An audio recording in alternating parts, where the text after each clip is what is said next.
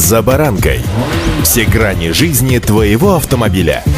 Автонапоминалка. Комментарии экспертов. Советы по обслуживанию автомобилей в программе «За баранкой».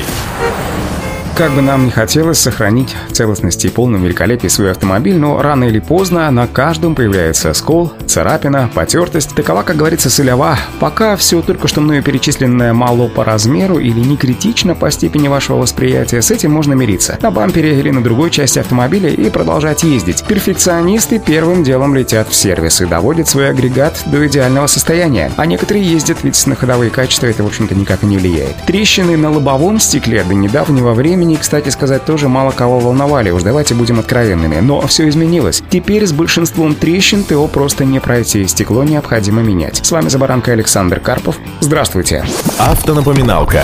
Стоит отметить, что замена стекла прежде всего не должна казаться вам чем-то из ряда вон, поскольку лобовое стекло, хоть и является достаточно дорогой частью автомобиля, но все же относится к числу расходников, которые день изо дня трутся стеклоочистителями, преодолевают потоки воздуха, а вместе с ними все то, что несется вам навстречу, в том числе мусор, пыль и и камни. Итак, после того, как выбор сделан, подготовлены все дополнительные элементы, как то крепление зеркала заднего вида, датчики дождя и света, электрообогрева с нужными коннекторами и так далее, необходимо снять поврежденное стекло. Как правило, для этого используют рукоятки, удерживающие металлическую струну, которая режет старый герметик. Здесь, кстати, и скрывается один из самых серьезных рисков повреждения рамки кузова или обшивки салона, а это потенциальное развитие коррозии и необходимость покупки дорогостоящих деталей. Для снижения риска повреждения кузова хорошие фирмы используют специальные специальную полимерную нить, которая не царапает ни кузов и гораздо безопаснее для внутренних элементов обшивки, да и самого мастера, выполняющего данный вид работ.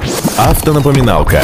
Если при замене ветрового стекла мастер нанесет клей неравномерно, оставит разрывы клеевого шва или не обеспечит равномерную высоту клеевого гребня, это может привести к протечке. С такой же проблемой рискуют столкнуться водители, если на сервисе подберут неправильный инструмент для нанесения герметика. Использование просроченных материалов или неправильная подготовка стекла или нарушение правил безопасной эксплуатации после ремонта также могут обернуться протеканиями, расходами на просушку и починку оборудования в салоне. Обратите внимание, иногда водители из-за экономии или просто по ошибке приобретают новые лобовые стекла, которые отличаются по размерам от так называемых родных. На сервисе некоторые специалисты уверяют, что стекло с неправильной геометрией можно подогнать, что называется, по месту, но компенсировать подобный недостаток при помощи подручных материалов зачастую не получится. Если же все-таки удастся вставить такое стекло в рамку, то вырастает риск возникновения протечек, появления луж в салоне, да и само стекло может разрушиться в процессе вклейки или уже после монтажа.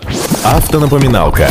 Коррозия рамки ветрового стекла также может привести к протечкам в будущем, поэтому если на рамке ветрового стекла появилась коррозия, сначала необходимо удалить ржавчину, затем восстановить лакокрасочное покрытие и только после этого браться за замену стекла. После замены стекла очень важно аккуратно обращаться с автомобилем в течение первых нескольких часов, иначе можно просто-напросто испортить результаты даже правильно проделанного ремонта. Довольно часто и автомобильные дилеры и сервисы по замене стекол не используют быстро сохнущий герметик, и если в автосалоне, как правило, просят оставить автомобиль ну как минимум на сутки, чтобы герметик успел затвердить до необходимого безопасного уровня, то на небольших сервисах выдавать машины клиентам стараются как можно быстрее. Если проблема уже дала о себе знать, автомобиль нужно отправлять на диагностику. Главное не затягивать, чтобы салон не успел промокнуть. В лучшем случае может оказаться, что просто засорились дренажные каналы, тогда нужно обойтись их очисткой. Если же течет из-под лобового стекла, машину ждет демонтаж стекла и повторная вклейка. При этом покупать заново лобовое стекло не обязательно. Искренне желаю вам безаварийной езды и только удачи.